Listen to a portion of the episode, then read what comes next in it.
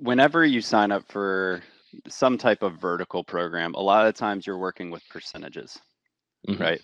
Um, but we've been working with our percentages, but for me, it's it, it's kind of it was tough for me to find what I thought my one rep max was. So, do you have any advice on on how someone like me would find that? Someone who thinks they're athletic, they think they have a very solid foundation, but all of a sudden the mobility isn't quite there and now that changes your one rep max idea. So, how do you suggest finding that? Welcome to Better at Beach podcast show, recording, YouTube episode. My name is Mark Burik, and this is my co host, Brandon Joyner. We're both high level competitive beach volleyball players and coaches, and we are bringing you as much beach volleyball knowledge as you can handle every week. Today, we are going to talk about everything vertical jump. There are a lot of mysteries, a lot of fallacies out there, myths, and what we want to do is sort of dispel all the myths, give you good sound biomechanics, and really easy ways uh, to get your workouts geared towards jumping higher. Yeah, it's been uh, it's been fun, and I'm I'm excited for today's episode mainly because um, I think I've kind of always knowing your background in body mechanics in sports science and all that stuff. I've kind of used you over the years as like my own personal trainer, um, but I've uh, I still have some questions, especially now that I'm getting older and I'm trying to take care of my body a little bit more. My mentality's changed a little bit. So yeah, I think today I'm gonna let you do a decent amount of the talking. I'll I'll join in when I can, but I, I'm gonna try to just ask you some questions that I've either thought of along the road um, or that I currently still have because Mm. um, we're currently starting. Well, not really starting, but doing our big final push to get strong for the season. Um, Mark and I have been doing our 60 day max vertical program, which has been amazing so far. My body already feels 10 times stronger, but I'm also I'm getting a lot of feedback from you every time we work out and I'm asking questions as well that I don't think I asked when I was 18, 19, 20, 21 years old when I was getting strong for the sport of beach volleyball or for the sport of volleyball in general. So, uh, Sure. yeah, I'm excited to kind of learn and and just be here to kind of facilitate some questions that I think some people might ask. Cool. Uh, it should be fun. Um, a little bit about my education history. I went to school for exercise science.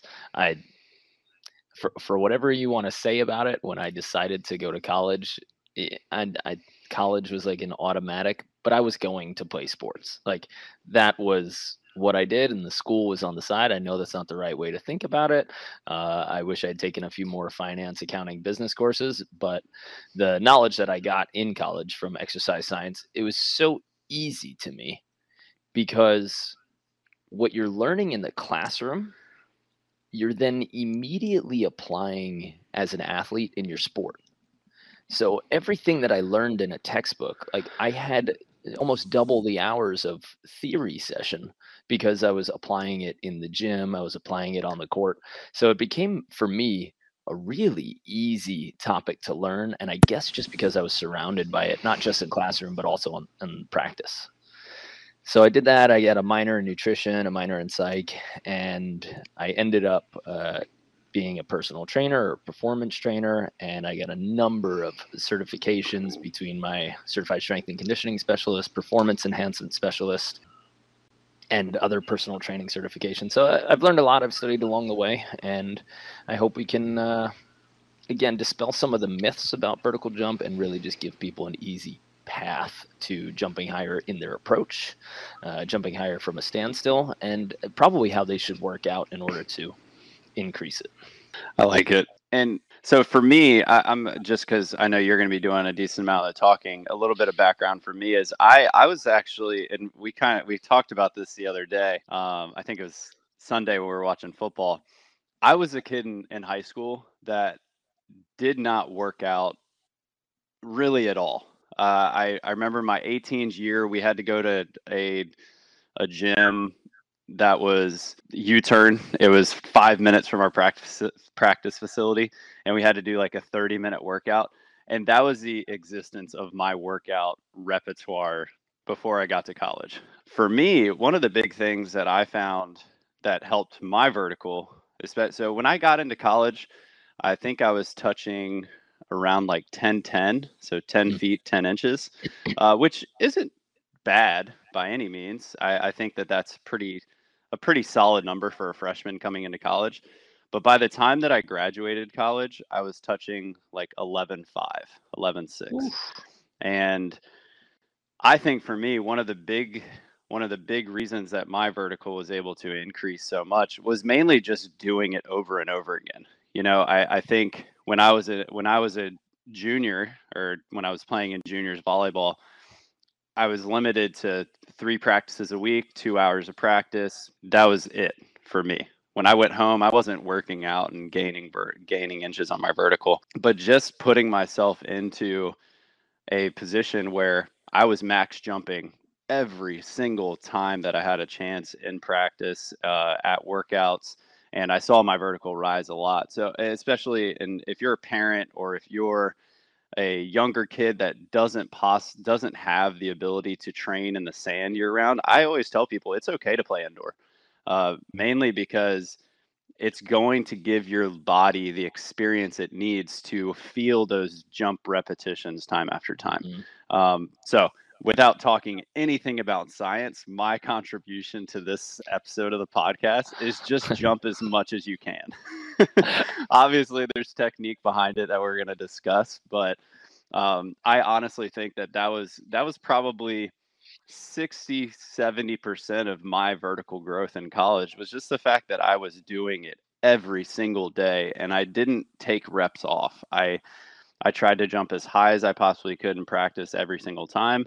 Um, luckily for me, I was a setter, so I didn't have to think about jumping and hitting too much. But uh, when I was blocking, when I was when I was jump setting, I, I even tried to reach that max. So um, I think if you are if you're looking for a way to increase your vertical, if you're in those cold states where getting outside or doing anything else is is not an option, indoor is definitely going to help you, especially if you're thinking about increasing your vertical.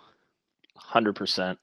You know the the nervous system builds pathways and that's kind of what people forget is that your body eventually finds faster routes for the electrical impulses to go through from your brain to your muscles and to be able to do any task. So whatever task you do with your body every day you are going to get better faster more efficient and it's going to cost you less energy because your body just gets better at it. So if like you said you just keep jumping that's going to be good for you. And I thought you said something else that was really important uh, because setters don't often get to do this a lot. Setters do jump potentially more than anybody on the court for indoor, uh, but they end up hopping a lot. So setters kind of have a maybe a 50 60% jump instead of a max jump and your body will get good at that but just remember everybody that if you practice at 50% or if you go at 50% speed, your body gets very good at finding that zone, that comfortable zone. So when you do jump, like Brandon said, find a way to teach your body how to max out on its speed and on its height. And most people don't realize that when you go up for a spike, it's usually not a 100% jump. It's not a max effort. So there does have to be focus in your training routine, in your rituals, your workouts, your practices, where you say, I am attempting to jump as high and as fast as possible. And we're going to get into that during the, uh, the the workout portion here. But let's talk about some pillars of workout. There's somebody else who has a, a pretty good vertical jump program. Well, pretty good. I trust his vertical jump program because of what I see him post on Instagram. Um, and that's Reed Hall, who's got an excellent vertical jump program and a similar history to what I have uh, with a background in volleyball and vertical jump. And he said that the first thing that anybody should be focused on is assessment. If you're not looking at yourself, looking at your weaknesses, your imbalances, it's very difficult for you to tell yourself to do a max effort anything should you be throwing weight on your back before you can comfortably squat with your butt under your knees? it's not a great idea if you don't have full mobility. So a lot of what we have to do first is take some movement assessments. And I know that at home, this isn't one of those easy tips where you can say, uh, well, how do I know when I'm mobile enough? You have to be comfortable getting your hip crease under your knee crease. And if you can't do that without a straight back, a straight low back, you're really not ready to start putting weight onto those squats.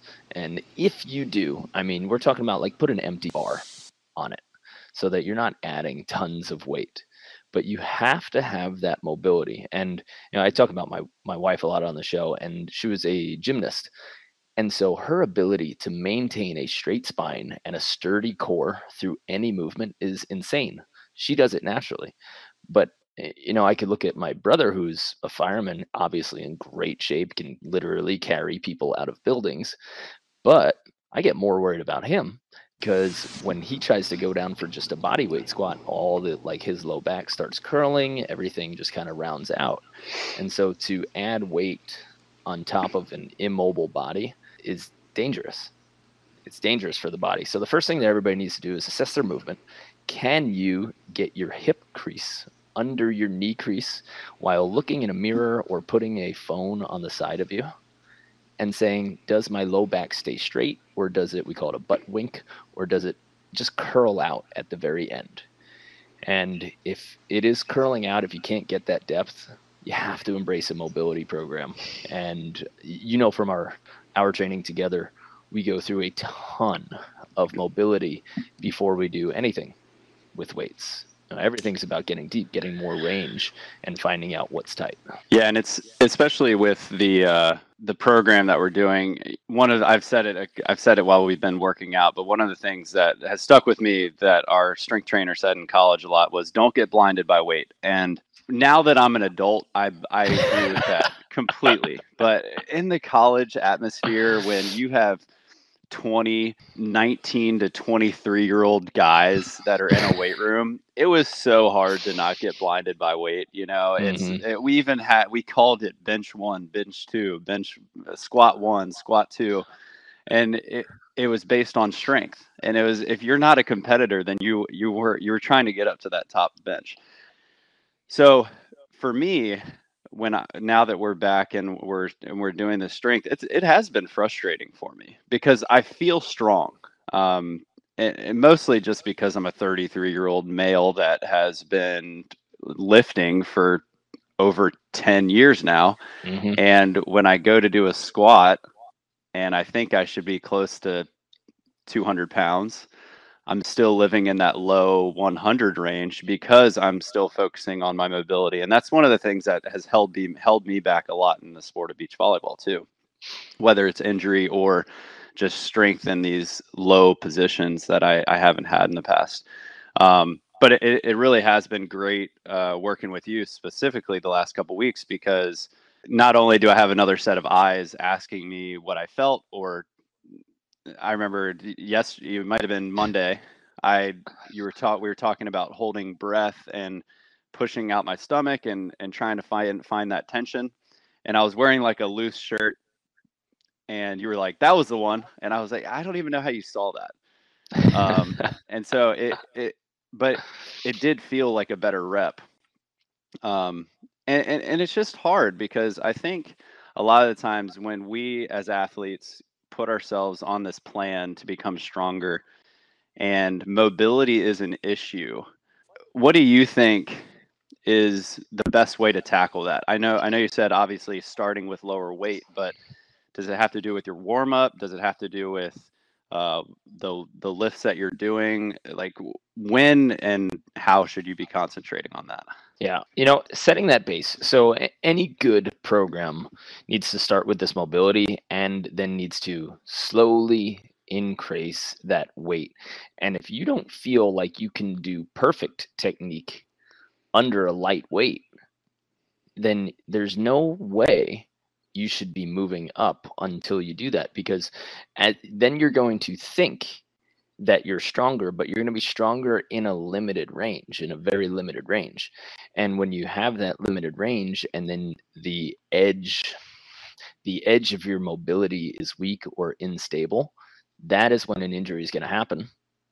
And that's mm-hmm. when instead of it progressively getting stronger, all of a sudden you lose eight weeks, you know, or you lose eh, two weeks because you, you threw out your back or something popped, right? And that's so much worse than just going slower because going slower, you always keep playing, you never lose time, right? But as soon as you overreach because you have bad technique or you didn't build your mobility properly, now you lose time in the weight room and you lose time on the court. Mm-hmm. And that's the most detrimental thing. Consistency is everything. It's absolutely everything. So, for everybody who's kind of looking for other signs of, of how do we do that, you go through, you can look up online anywhere, really, a dynamic range of motion series. Uh, you can look to our blog, betteratbeach.com, and just search the keyword warm up under betteratbeach.com forward slash blog. And we give you a bunch of ideas. And if you really want to get into the nitty gritty and you want a full mobility program, well, then you can sign up for our seven day foundations program, betteratbeach.com forward slash foundations, or you just hop right into the 60 day max vertical jump. And we take you through the first two weeks of extremely lightweight and getting that mobility up. It's funny to know that the majority of the increase for a lot of people when they come into our program, it's usually like three to four inches of vertical leap or even broad jump within the first four or five weeks. And people are like, whoa, what are you doing? Like, what's the secret? That's crazy that I saw that this many results. And all it is is opening your body's pathways because a lot of our athletes come to us from having no program with no consistency. Mm-hmm. And then it's, hey, if you teach your body how to do this three or four times a week and you're getting into better ranges, you're going to be able to jump higher automatically. And then at the end of the program, last five to six weeks, that's when we really start adding a bunch of actual strength instead of kind of nerve strength. And nerve strength will play a huge role in your in your early stages of increase in vertical leap. Like that. And so, one of the things, and I'm sorry if I'm jumping ahead, but it's just a question I have. Whenever you sign up for some type of vertical program, a lot of times you're working with percentages, mm-hmm. right? Um, but we've been working with our percentages, but for me, it's it, it's kind of it was tough for me to find what I thought my one rep max was. So, do you have any advice on on how someone like me would find that someone who thinks they're athletic, they think they have a very solid foundation, but all of a sudden the mobility isn't quite there. And now that changes your one rep max idea. So, how do you suggest finding that without um, actually doing it? Because I, I, to be honest, I don't, I wouldn't feel safe doing one rep yeah. max. It's an excellent point to say that. Why would I attempt to work at a percentage uh, and lift as heavy as I can when I know that I might not be in a good range. So here's how you start finding your one rep max. One, you can put a, a bar on your back or you can go body weight, right? And if you don't know how deep is deep enough, that's okay. Find something, a low bench, a chair is probably a little bit too high, maybe a medicine ball that you can sit on so that your butt definitely gets under your knees right? And if you look sideways at the point where it's where it stops, where your uh, your low back starts to curve, your mobility cannot get you deeper than that, right? So that's the one thing you shouldn't go deeper than that until you've increased that range. Now it's okay for your body to go that deep because that means that your spine is still straight, you're still holding yourself kind of sturdy, and that's your limit. Whatever height that is, that's going to be your limit. And you say, okay, this is my one rep max basically at this depth. And if you can do that depth safely, then we're going to do that while increasing your range, or it's okay to do that while increasing your range because you can increase strength and range at the same time, but there has to be focus on it. Like once you lose that edge, so if you start let's say that I can put 135 on my back and I can sit on my 12 pound medicine ball. I could get my butt that low. Now, if I put 155 on my back and all of a sudden when I'm that low, like my, I see my low back is starting to curl out or I'm not comfortable getting that low at that weight, I cannot increase that weight. Mm-hmm. There's absolutely no way. That's the line that I need to be working at. And if you go ahead and you can Google this, we also have this, we give it to our players in the 60 day max vertical program. But there's a one rep max percentage chart that everybody should know that you have a percentage of your one rep maximum that is going to coordinate with reps and sets, the number of reps and sets that you do. And that's how you can uh, judge what you're telling your body to do. For example, when you're working at like 65 to 75% of your one rep maximum, usually you're doing somewhere between 10 and 15 repetitions, okay, in that range. But when you're doing 10 to 15 repetitions, you're probably doing anywhere from two to four sets. And what you're working on at that point is hypertrophy. In other words, growing your muscles, making them bigger. Bigger muscles don't always mean fast muscles. That doesn't mean that you can jump higher, right? But it will shape them. And when you increase the, the, the size of the muscle fibers, then you have more potential to develop actual strength and actual speed. So to to go back to the, the title, just quick fixes, mm-hmm. find a obstacle so that your butt is underneath your hips. And if you can keep it straight that long, good. Then that's where you can that's your comfortable range of operation where you're not going to get hurt. Of course, we do want to be able to get your thighs to be touching your calves. Right? That's like full depth, full athleticism. If you can't get your thighs to touch your calves, then you know, we're not really getting as deep as we can. And so this whole like everybody reaching their butt back and pushing their butt back, which makes the, the, top of their shoulders fall forward while there's weight on it. That that was a decent it's a decent cue for some athletes. But it's not a great cue for a lot. Instead, a slight starting starting the movement by pushing your hips back and then dropping straight down is a better cue for people to have. But if people keep reaching their butts backwards while they're doing squats, they're going to continue to get less range of motion and they're going to put a hell of a strain on their low back because you're holding that all up now with your low back. Yeah, I, I like that. I don't think I've ever heard anybody say that, you know, and I, I appreciate you going into that depth because a lot of us we have the an idea of how to work out especially if, if we consider ourselves to be an athlete um, but giving yourself a mental picture of what that needs to look like and then kind of erasing your history of lifting and realizing that okay it's the movement that needs to be in control. Doesn't matter if you can squat 225 and that's your max one rep max if you look like crap. Um, mm-hmm. you need to be okay. Think about perfect movement with the amount of weight that you feel comfortable with. And it's so it's so hard to do. It's so hard to take those because uh, you feel like you're taking steps backwards you know but um, the one thing that i've i've realized especially these last couple weeks is that it's just the the um, getting the mobility is almost if not more important than building up the strength.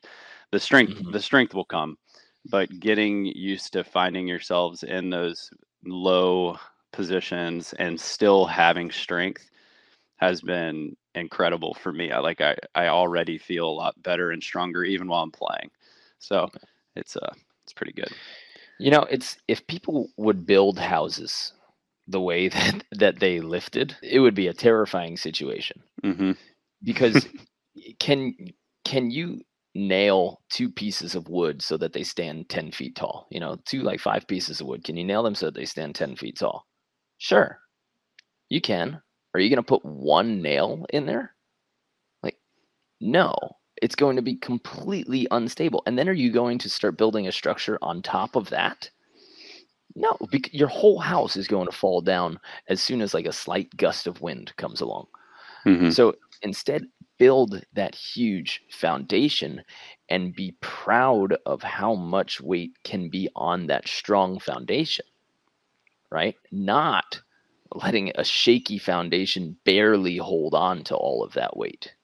You don't want to see your house wiggling. Same thing. You do not want to see your back, your your hips, everything like that wiggling. And when the people are some some of the people are posting their videos in our uh, our Facebook group, the private Facebook group, and when I see like their legs kind of shaking on the way up, or you'll see literally, you'll see their like back wavering as they're going down and going up. I say, okay, you're going too heavy. Mm-hmm. You need to be able to control this. And part of that's nervous system, but a big part of that is, again, getting comfortable in those deeper ranges. So if you're not focused on mobility, everybody, this has to be this has to be the first 15 minutes minimum of every one of your workouts and and it's crazy if you've never had somebody watch you work out that alone might be a reason to join our 60 day max vertical program i i, try not to we we try to limit the sales portions on these mm-hmm. as much as we can obviously we have products that we believe in um, but that feedback of somebody looking at your workout is huge. Not only if you're a player that's trying to reach reach new goals, if you're a coach that happens to see your athletes work out, uh, just getting these cues from a coach, from somebody that understands what they're doing, that that feedback alone is invaluable. So, mm-hmm. Just want to. I think that that's a really cool aspect that we offer.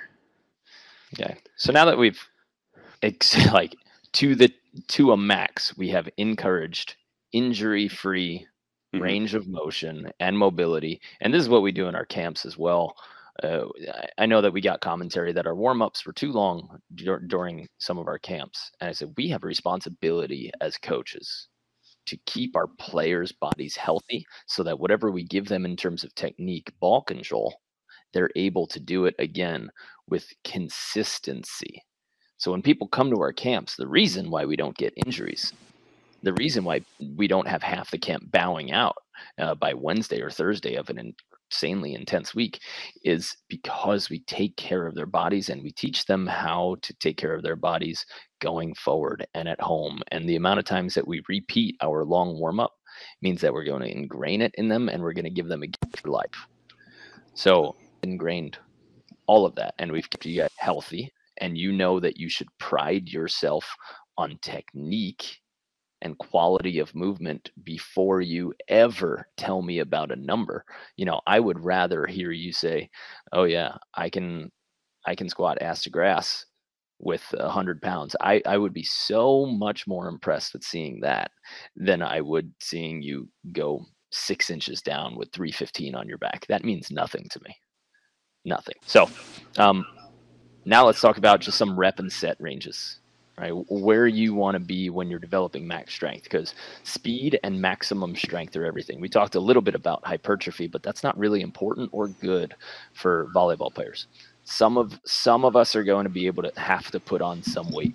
You're going to have to increase your calories, and you're going to have to put on some muscle so that you can have some padding, can have the ability to have extra strength.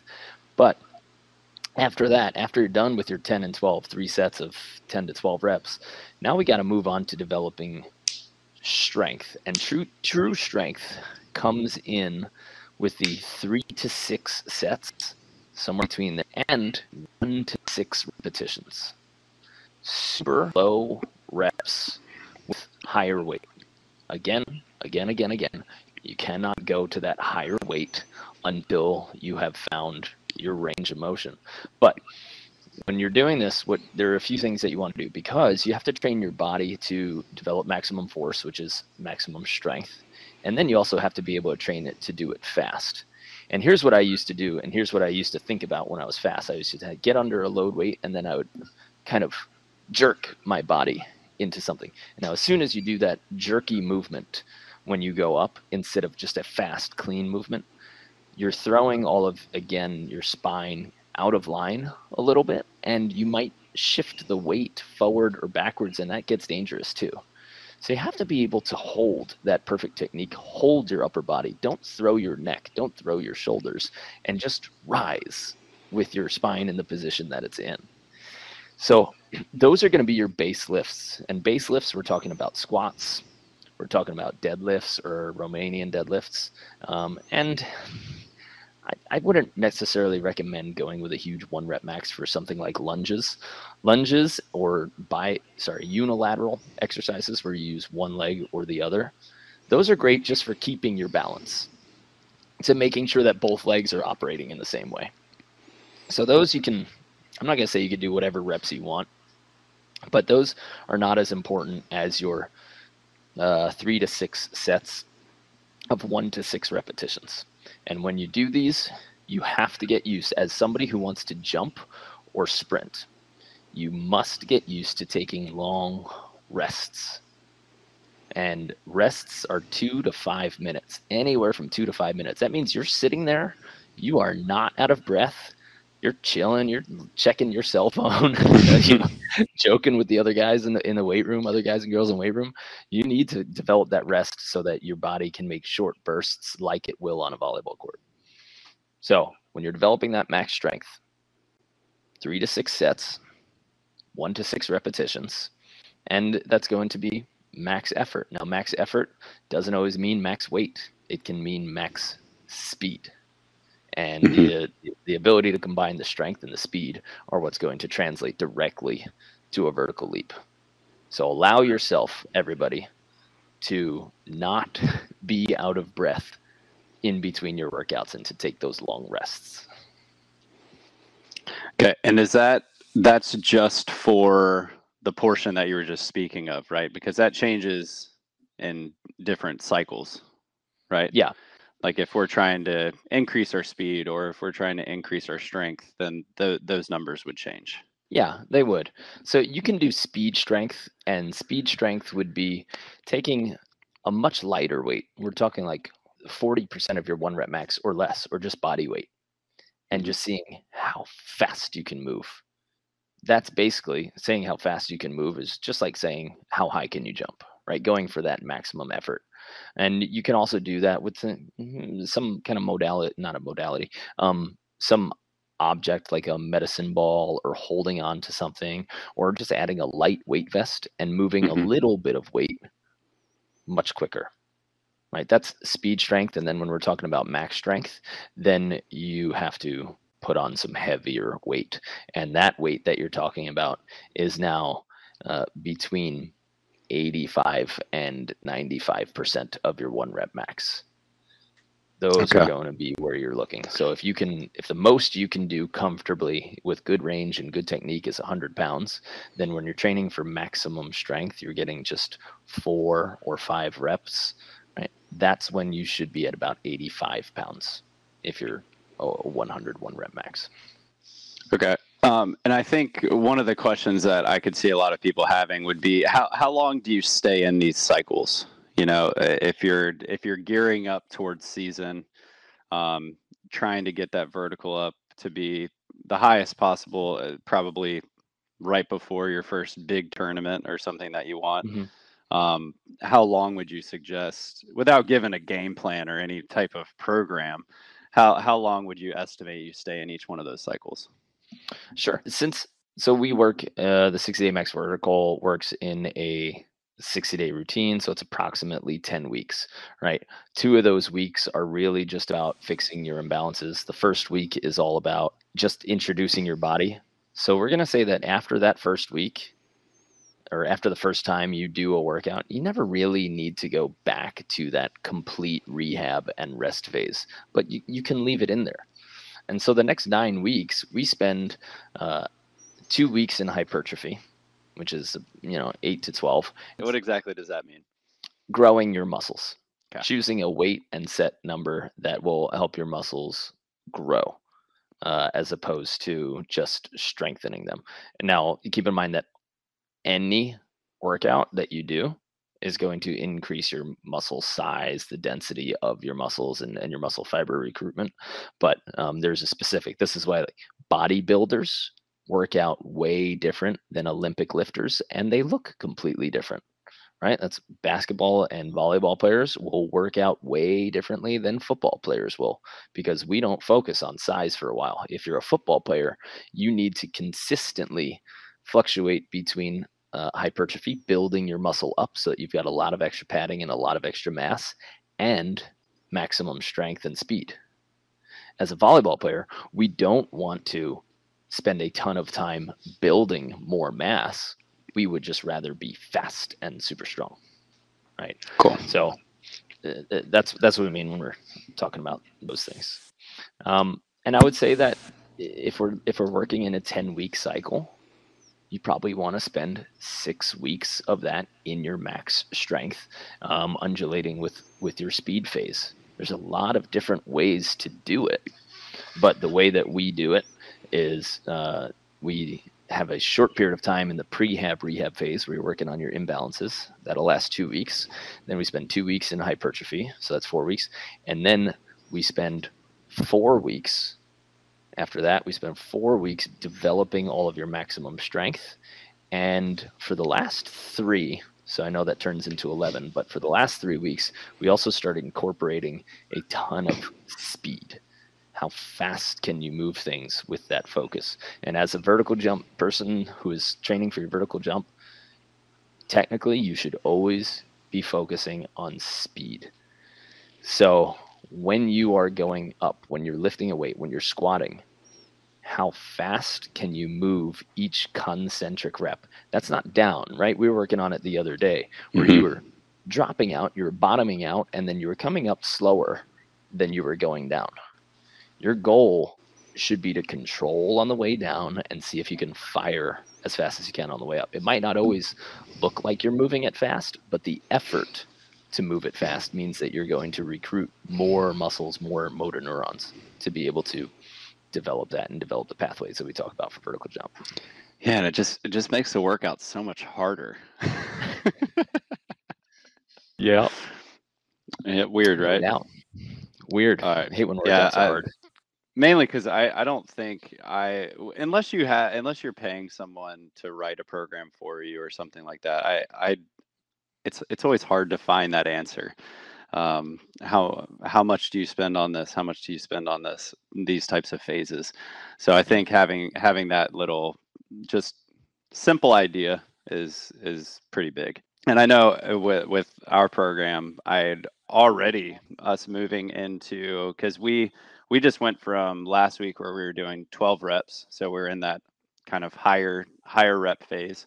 Mm-hmm. and now this week we've dropped down to eight and obviously when you drop down to that eight the speed gets a little bit quicker. You you feel like you're moving it a little bit more and then you're able to handle a little bit more weight. So uh, you're you're feeling the increases already in the strength and speed which makes you feel like you're progressing which is big. You know it's it's yeah. it's always tough to do a workout where you you don't really know how if you're getting stronger you know, it's mm-hmm. just you're just trusting the trainer or somebody and saying, "Yeah, it, it'll come. It'll come." And this is, I mean, so before we move on from anything from there, everyone has to remember that you are working from the beginning of the program, you're working off of what your one rep max is then. And you are not changing those percentages. You're not changing your one rep max during the program because we have a 10 week cycle. And at the mm. end of mm. those 10 weeks, that's when you're retesting. That's when you reset the numbers. You should be able at the end of 10 weeks to jump higher, to lift more than you did on week zero. But you shouldn't be playing with those percentages because if you if you're not paying attention to them, then you can't you can't work out intelligently and safely and then you also never see that improvement, and you'll also gas yourself out. You know, you get too tired, you get too sore uh, if, if, you're not doing that uh, percentage-based program. And I, I love the percentage-based programs. Uh, not everybody does it. Some people do it a little bit more by body feel, but percentage-based program keeps you accountable for not going, not overreaching. And I will say to everyone this if there is a number that you are somewhere sliding between, like you only have 10 pound weights instead of five pounds or 2.5 pounds, choose the lower number. Choose the lower number that you think you're in between and the consistency that you'll be able to have, the longevity of your workouts, of your body, of staying injury free.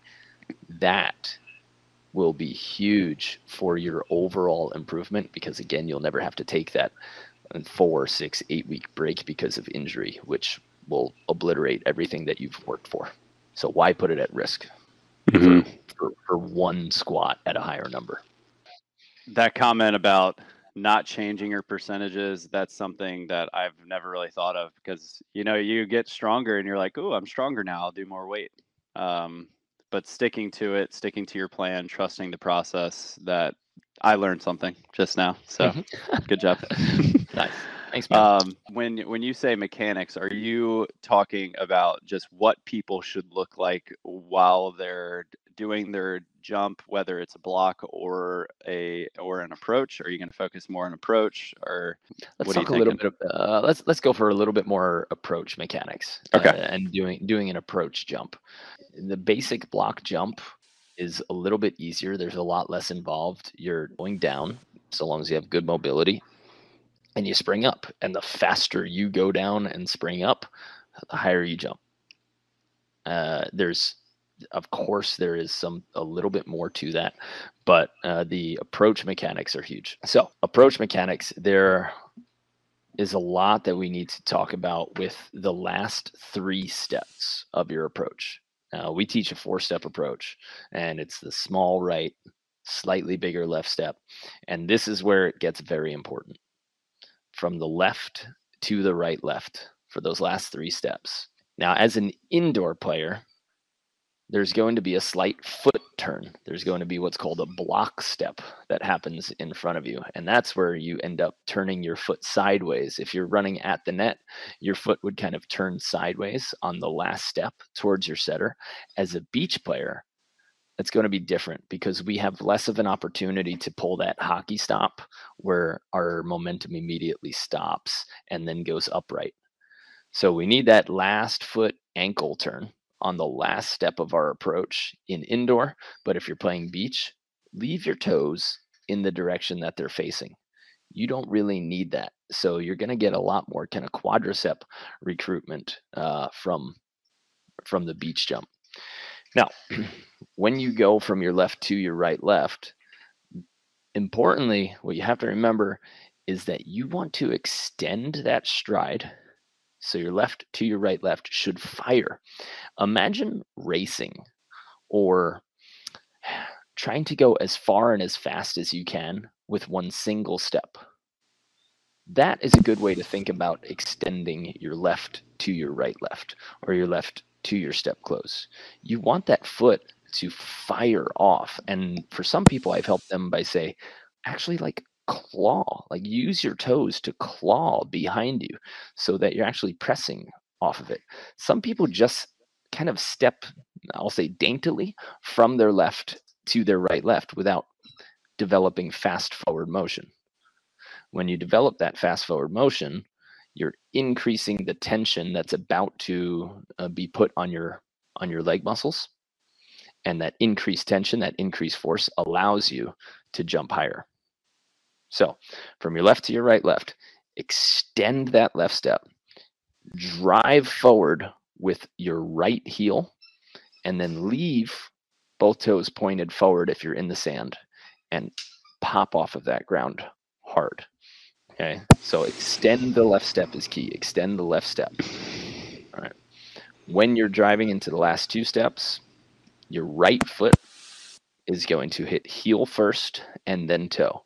So your right foot is going to almost kind of roll on the ground from heel to toe, and your left foot is going to stomp. And essentially, it'll stomp with the base of the ball of your foot I know that's kind of eh, eh, it may be tough to visualize if we're just looking at it, but if you think midfoot or the base of the ball of your foot, that'll be good. You don't want to jump off your toes. You do not want to stab your toes into the sand. That will cause you to break, slow down, and all of the energy that should be being loaded into your quadriceps um, and then glutes is then going to be dissipated through like your toes and ankles. And we don't want that slowdown to happen. So for everybody out there, big left step in super slow motion, roll heel to toe on your right and mash the ground hard and quick with the middle of your left foot. And that's a good way to think about those last three steps. So it's it sounds like when when we're doing that jump, a lot of it is going to be coming from a lot of our vertical is going to be coming from that left leg. if if we're kind of pounding that that left le- left foot into the ground where you're finding the ball of your foot. Um, is that kind of accurate? Because for me, you know, you you try to you try to jump evenly, um, but it is common, especially if I'm playing a tournament, for my left quad to be more sore than my right. Um, and so I, I guess that that kind of explains that a little bit. Yeah, there's a ton of so the, your right leg essentially loads on a slower stretch. So in reality, your right leg is it, has got an easier job because it slows you down mm-hmm. a little bit more slowly than your left, and your left absolutely hits and it completely finishes the stop of your forward momentum, right? Or we could say that it just translates it up Mm-hmm. Right? And and both of those both of those legs will go up, but uh, your right leg takes a little bit longer to slow you down because your your right leg's almost going to be almost fully extended when your heel strikes. Right? When your heel strikes that ground, that right leg is going to be pretty extended, and then you're going to slowly bend it as your hips start shifting forward, and then your left foot just basically stomps on the brakes, and that's what sends you up. Um, and now you're not jumping just off of your left foot. That left foot is just the exclamation point on the end of it that sends you upright. I like that. I like the way you put that. Um, it, so a, a, lot of times when I'm seeing, I th- I feel like I see this more on the women's side than I do the men. Um, mm. But almost this little hop into their last two steps. Do you know what I'm talking about? So like instead of this big reach that we're talking about that you did after your between your third step and your last two closing steps or eh, last two explosive steps. Instead, it almost looks like when they're putting down, they put down that right step as a timing step. They've gone on to their left as their second step.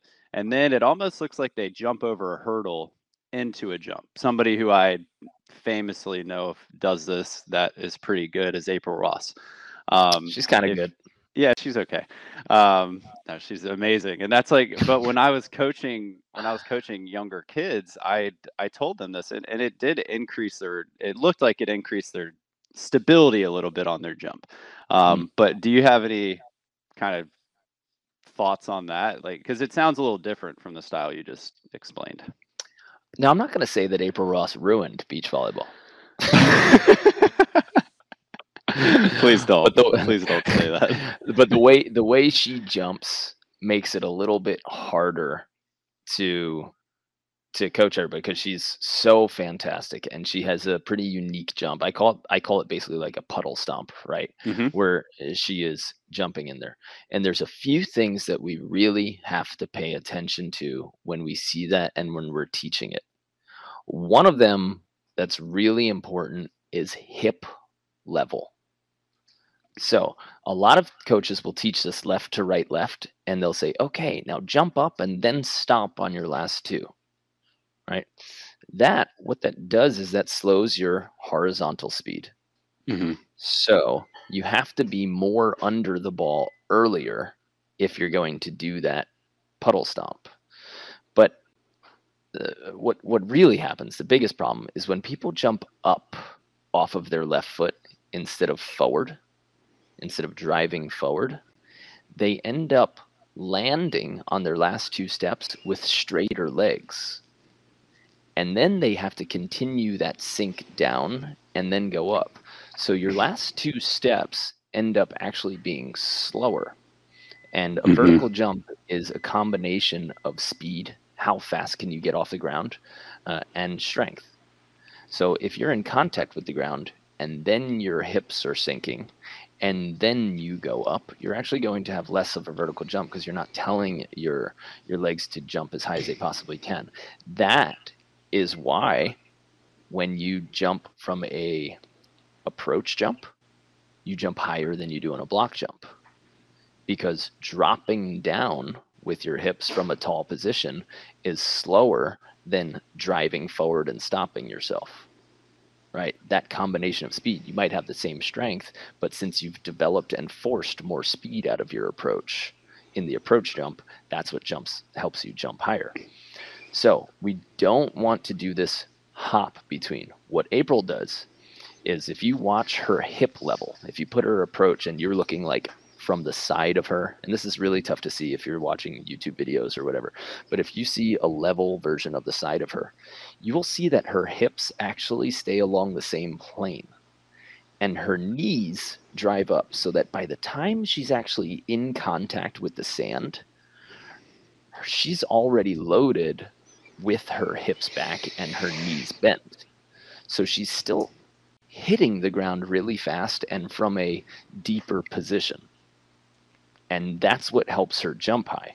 But if we teach this kind of big, tall puddle hop and and people don't keep their knees bent or they don't wait to ground contact uh, with their butt back or they hit the ground then they bend their legs then they come up that's when we have a big problem in terms of getting the maximum out of your vertical so it's it's kind of a dangerous technique i'm not going to say dangerous health wise but it's a dangerous technique to teach because people can get it wrong really quickly mm-hmm. if your hip level changes between your left and your right left you're not going to be able to get off the ground as fast. And when you're not able to get off the ground as fast, you're not able to jump as high. Right. It, it sounds like it's it has it has more to do with April Ross just being of very physical as well. You know, her being able to do that hop, that puddle hop approach, but also maintain all the strength that she needs and and uh, and find that torso tilt, uh, that allows her to spring up. Uh, she's finding it during that puddle hop, which a lot of people I think would stand up, and that's what I see. And then they land, and then they dip, and then they go up and and try to create exactly. the create the approach. So um, that that was something that I was kind of thinking about was finding that that torso tilt mm. or f- leaning forward. So um, that's something that I I've tried to focus on because I tend to be a, a, very up and down jumper. Um, but if I tend if I'm focusing on my approach and I am able to find this torso tilt, meaning that my upper body is like 45 degrees from the ground, mm-hmm. then that can help me with my vertical as well. And it sounds like that's what April Ross has found a way to do that during her during that puddle hop, whereas some of us don't even have the ability to do it while we're approaching um, which that alone is impressive. But do, do you want to talk anything about like upper body and how using your upper body and torso to increase that vertical as well? Yeah, um, uh, because it's it's it's a piece that's uh, it's another thing that's misunderstood about vertical jump because people when they see when you tell them to throw their arms back and i don't think we're going to have time today to talk about arms so we, we might end up coming back to this in a future episode. Guys if you're in the comments and you want us to talk more about this go ahead. If you want to really dive into a longer article it's called the the 10 commandments of the vertical jump. I think we have that on our on our blog. So just go ahead and betterbeach.com forward slash blog and then search for vertical jump and you'll you'll be able to get a lot of information out of that. Now, people think that your because your arms throw back, that your torso should tilt forward. More what should happen is that you're just getting into that squat position. Right? When you squat, your chest isn't completely upright. It it your your chest does lean forward slightly as your hips drop back so that you're getting into that squat position. If you kept your hips to if you kept your chest or your shoulders directly over your hips, as soon as you went to squat, you would just fall backwards. Right? The pendulum isn't there. Mm-hmm. So this being able to get into that squat, whatever position you're in when you're in a good squat, when you're underweight, that's the position that you should jump from. That's your power position. So if you have good squat technique, then at some point when you're looking at yourself jump in the sand, especially, it's going to be slightly different because of that block step indoor, right? But in the sand, that's the same tilt that you should have from your torso. You shouldn't get your, we'll say, you shouldn't get your chest or your nipples like facing the ground before you jump, your chest, your spine should still be stacked with a slight lean forward, and your arms swing back and move around that. Don't let yourself throw your arms back and make your chest go forward to throw your arms back. A great exercise that we teach is just sitting in that squat position don't let your torso move, don't let your hips move, but just throw your hands back, right? Without letting that tilt. People are going to feel a big stretch sensation in their chest when this happens. But if you throw your hands back and you never feel that pingy stretch sensation in your pecs, then you're you're probably leaning too far forward. And what you're going to do then is you're going to be using a lot of low back strength instead of the strength from your glutes, hamstrings, and quads. So I like that. Yeah, it would be essentially what needs to happen is your center of mass, your center of gravity needs to be directly over your midfoot or transitioning over your midfoot when you start going concentric. In other words, when you start going up. But like we learned when we were talking about squatting earlier, if you lean forward because you push your butt back, now that center of gravity is over your feet. And your center of gravity, when you start going up in your jump, it needs to be sliding from behind into okay, now it's directly over my midfoot, so now I'm jumping. Instead of when I stop, all of like if I'm tilting forward or I'm leaning my shoulders forward, now my center of gravity is over my feet. So now I'm just kind of pulling. I've, I've skipped over that and I can't jump up. This is all very difficult to show without a bunch of jump uh, analyses mm-hmm. going on. And um, it, it does get easier on our private Facebook group when we can see people taking their approaches and we analyze those and we break them down. It's, it's, way easier for us to coach everybody individually where they can see this, but this is a great head start to saying the most common myths. And mm-hmm. should I lean forward? Should I throw my head and chest forward? No. You want upright and you want your arms to go back without throwing your chest forward, right? Um, should my toes stab into the ground? No roll the heel, slap the left. Should I do that big puddle stomp from my left to right left? No, it's kind of a good cue to start people thinking about getting their last two steps to happen quick, mm-hmm. but you need to ditch that quickly so that people aren't landing in a high position, then squatting, and then jumping because again, there's no point in taking an approach then. At that point, you're just literally stepping into a block jump, which is a lower jump. Yeah, it's it, it kind of I think that that's a really great stopping point for us because it kind of brings everything full circle and showing how much importance it is of you finding the proper mobility and strength in your body and balance because when I was explaining how I use my torso tilt, it made me think about it for a second. It's like I don't, I haven't even found that when I'm squatting yet.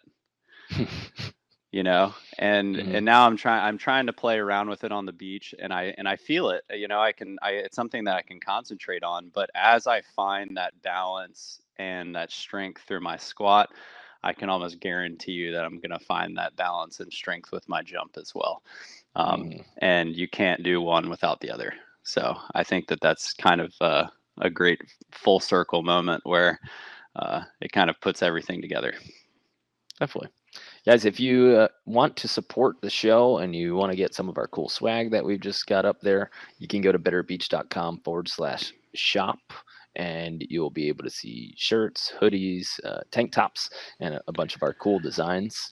If you want us to coach you on your vertical jump technique uh, your lifting or just your game in general where you get to post your videos you get to ask your questions in our private Facebook group and meet with us twice a week, uh, then you go to betterbeach.com forward slash coaching. And you get to sign up for a full year where you get all of our courses and you get two meetings a week that are all recorded and uploaded to your library, whether you come live or not. And you get to post all of your technique videos and all of the drills that we give you so that you can improve your game quickly.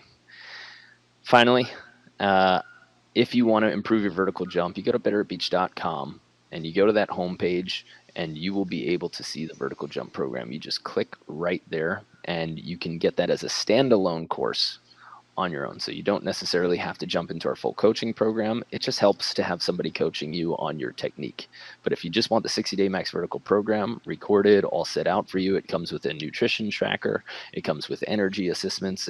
Energy assessments. It comes with all of your sheets required for tracking your workouts. It's right there for you. And I know that our camp in April is sold out. Sorry, everybody. But we do have upcoming clinics. We just got word that we're going to go to Huntsville, Alabama, as soon as we know if the AVP schedule coordinates with us. We're also going to New York. Uh, we have a private event in Santa Monica, which no one's invited to except for those people. Uh, but we also have Salt Lake City, Ozark, and San Francisco this weekend. I'm so fired up for San Francisco. We have close to 60 people there for seven and a half hours training. I know, and it's been it's been a while too because we we've been talking to the guys who kind of organize that area up there, and I feel like we've been trying to get up there since before the pandemic hit. So. Uh, I'm just, I, and I love that area. We have a lot of followers, so I'm excited to get up there, see everybody, and, and hopefully bring some some new learnings to the coaches and players in that area. It's really cool. And I, I, think that that's something that's really cool to talk about too. So one of the big things with San Francisco is not only do they have a phenomenal group of people that want to come, but one of the big reasons that they want us to come up there as well is because they have a lot of coaches that are not as experienced as they would like that have a passion for it and they want their coaches to be able to coach better. So that was one of the main reasons that we wanted to go up there. So it doesn't, you don't necessarily have to have a huge group of people. If you have people that want to get better, whether they're coaches or players, like those, those are the events that really hype us up and get us going because that's that's why we're here. Mm-hmm. All right. Well, we'll get into our Q and A.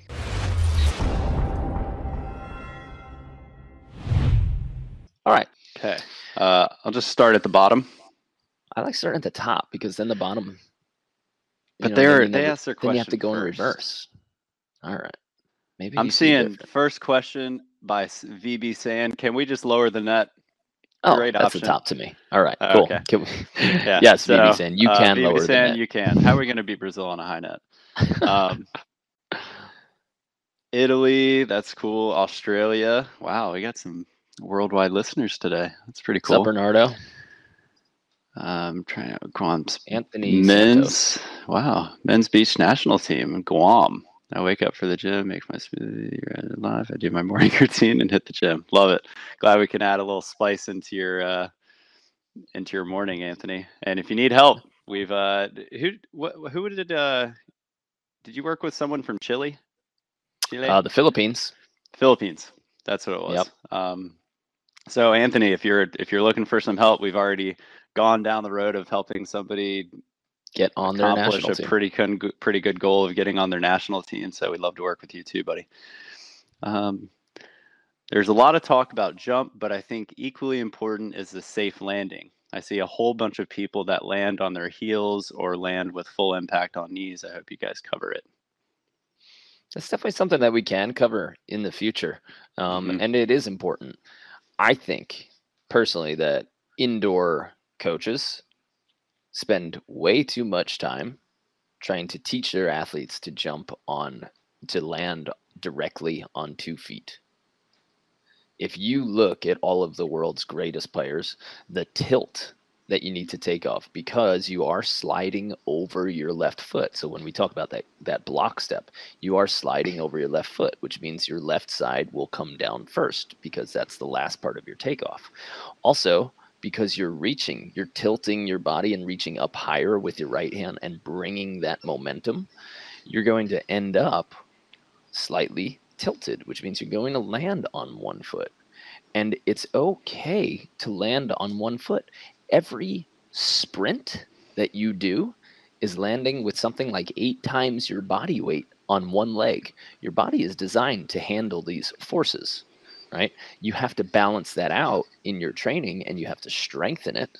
But eh, remember that you're not landing on one foot. One foot is touching the ground and absorbing it slowly, and then the right foot is coming down. Should you land on your heels? Definitely not. Should you land on straight legs? Definitely not. But that long slowdown that happens when one foot comes down and then the other, that is okay so long as you're developing the strength and stability in the weight room to be able to handle that. And all of the world's elite jumpers land with one foot before the other. It happens. So mm-hmm. it's okay. And there needs to be less stress about that and more focus on just developing the strength than necessarily the landing technique because the landing technique won't it it just won't stick in with volleyball players to land on two feet every single time at the same exact time. I like controversy. I know people are going to fire in those comments right now. Yeah, that's a, um okay. um, and and it's tough too because a lot of times, obviously, in indoor it, it is a huge thing, and it, and in beach it is too. But with the soft sand and stuff like that, I think a lot of people do uh, miss over it or skip over it. So um, definitely something to think about for the future. Okay, the takeaway for me from this Reed Hall from this and Reed Hall and others is making sure my players have a good foundation in mobility and overall strength and flexibility. Mark, nail on the head. what are some of the best some of the best body weight exercises that I can tell my players to do at home? They have little to no equipment. That's a really good question. I like that one a yeah. lot. For vertical jump, number one, take a kitchen chair. Take one leg off of the ground sit back into that kitchen chair with one leg nice and slow. And so that means don't just plop down into it, but control, control until you touch that leg and then fire up. If you can do that with control, in other words, your leg's not wiggling on the way down and you're not getting all off balance, but you can control, keep a nice uh, upright spine, and then fire up. That is a good one legged squat. Another one that you can do is you turn and you put that chair behind you you put your toes of one foot on top of that chair. And this is another version of a one legged squat. It's a Bulgarian squat. So it's a single leg squat. If you let your knee then go down to touch the ground with your back foot elevated, boom, you fire up with one leg. And this is how we tell our 60 day max vertical people uh, who don't have all of the equipment or they're quarantined or whatever. If you don't have the weights, okay, we show you how to modify each exercise so that you can do this. But those one legged lunges, uh, one-legged uh, chair squats and one-legged Bulgarian squats. Those are massive. So long as you control down and then you fire fast on the way up, you can get a ton done with just that one-legged stuff. I like it. All right. On court, speed and the transfer of energy from the speed seems to be king. How do you balance still transferring energy efficiently and the slower, more up and down approach that we use in sand. I think you kind of covered that in the in the conversation, but yeah, still still keep that speed. You're just not going to do that hockey stop. So you're definitely not going to be moving as fast forward on the beach as you will in indoor because you're going to end up exploding that sand right? And we also don't want that block foot to turn sideways in the sand as much as it does indoor. So we're you're not going slow in the beach. Remember that the last three steps are firing left to right. Left needs to absolutely fire, but you're just not going to carry that same speed momentum that you do in indoor. Okay. Um, I'm going to see a trainer, fix those hip flexors. Mark, we're rooting for you. If you need some help, we have our seven day mobility. That alone can build up those those hips. I know for me specifically, one of my biggest issues is my tight hip, tight hips, and with our warm up and that seven day mobility and our strength work, uh, it's already doing wonders for my hips. So feel free to reach out to us as well. Yeah, Mark. Finishing. Sit here and listen to us for an hour for free, and then you go see some trainer who got a certification in, in, four weeks online. we are better at beach. Jesus. Um, finishing the warm up made me feel like I could do anything that day. Oh, Timmy, my guy Tim Cruz coming back I to see us Tim. in April. Yeah. I can't wait to see him again. Bro, I'll work for free. Yeah. So this is Jean Luc who has has contacted us a number of times, and he said that he like wants to come out in California and and be doing things for free and uh, just get a bunch of volleyball experience. He's going about it the right way. Just waiting for I like to show it. up. Same way yeah. did. Get here. Um, I have a question about the video topic. What are the difference between indoor and beach blocking, vertical jump, and how important is a jump in blocking, or more important, is timing? Um, that's a loaded. That's question. a very loaded question. Um, very quickly, in indoor, we see a lot of swing swing blocking, which means that you're kind of it's almost the same as an approach. Um, you're doing a little approach to get to that position to the outside. Um, with beach, it's very very up and down. You're fronting your attacker, so it's a straight vertical. Um, so I like what you said about timing, uh, Martins. Um, I think that beach blocking is a lot more based on timing and that explosive drop to that quick up, like Mark was talking about. Um, whereas in indoor, you're going to be using that approach and find the rhythm, and then that's going to allow that vertical. But um, definitely two different types of jumps. Man, if if higher level beach blockers would start training indoor blockers and especially middle blockers. Middle blockers, what they're becoming on the world tour, like in the world league for indoor, mm-hmm. are becoming what beach blockers should be. When you see them throw their hands up and then left, or they'll split their hands super wide, or they'll let a middle pass them and then go attack that zone with their hands. Mm-hmm. I think the world league middle blockers and what beach blockers should be are starting to, to match up and uh, those games that people play with their hands if if some indoor national team started getting a little bit of training from some high level beach blockers i would be super impressed to see. I'd be interested to see what happens. Even though you do want to be a little bit more stable in indoor and let your defense take care of the rest but when you get to the world league i mean you're not digging these rockets. Like you have to get some blocks. Right. So I want to see some more flowy hands happening on indoor that that we hmm. get in the beach. I like that. That's how you always got me in practice. Except for that tool to the line got me good. If you ever went at my right hand, it was a score. You tried my left hand. That that one's fine. One, two more questions. Um, in my early 60s, realistically, how could I strive to jump? Get mobility first. Yeah, Mark. I see. I think uh, the first thing that I'm going to say, and this this has been a conversation that I've been having with Mateo at our camps, who is just an awesome individual. I think he's how how old did do we think Mateo is? Ninety seven. Yeah, in his 90s. I hope he's um, no, uh, I'm not sure how old he is, but one of the things that he talks about, it it doesn't always have to be how high are you going to jump. Um, I think now you're at the point where you're trying to figure out how long you can play this game, and that is that question is completely based on your answer. And the the answer that you need to feel is that this mobility that we're talking about, the strength that you can have.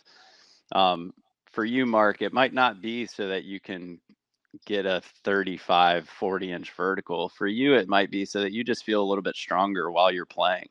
Um, and and that mobility is key as we get older. We we see it with uh, your parents, your grandparents. Currently, just seeing them get out of chairs looks difficult, but that's that can be fixed. So I think it's just an it's an ability now. If you're an older player, the mobility and strength is probably more important for you so that you don't get injured so that you can keep playing this game that you fell in love with to play at a point where you are 60 um, you're lucky to be playing a sport um, so I, I think it's something that as long as you keep working on that mobility don't worry about the the how high you're jumping. It's more just feeling safe when you're out there.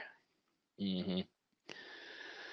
Uh, we right. did get one question for a, a workout suggestion. So I know that this doesn't always appear, but if you guys search exactly for this beach volleyball, plyo, agility, and conditioning. Beach volleyball, plyo, agility, and conditioning. Um, if you check that out on YouTube, one more time beach volleyball, plyo, agility, and conditioning workout. Uh, you will be able to find this video. I'll also include if you know I don't know if it worked link um, for those of those who are here's just a quick and easy workout that you can do on the beach Uh, I think it requires no equipment. So check it out. It's one of our other YouTube videos. I love it. I think that's about all we got time for today.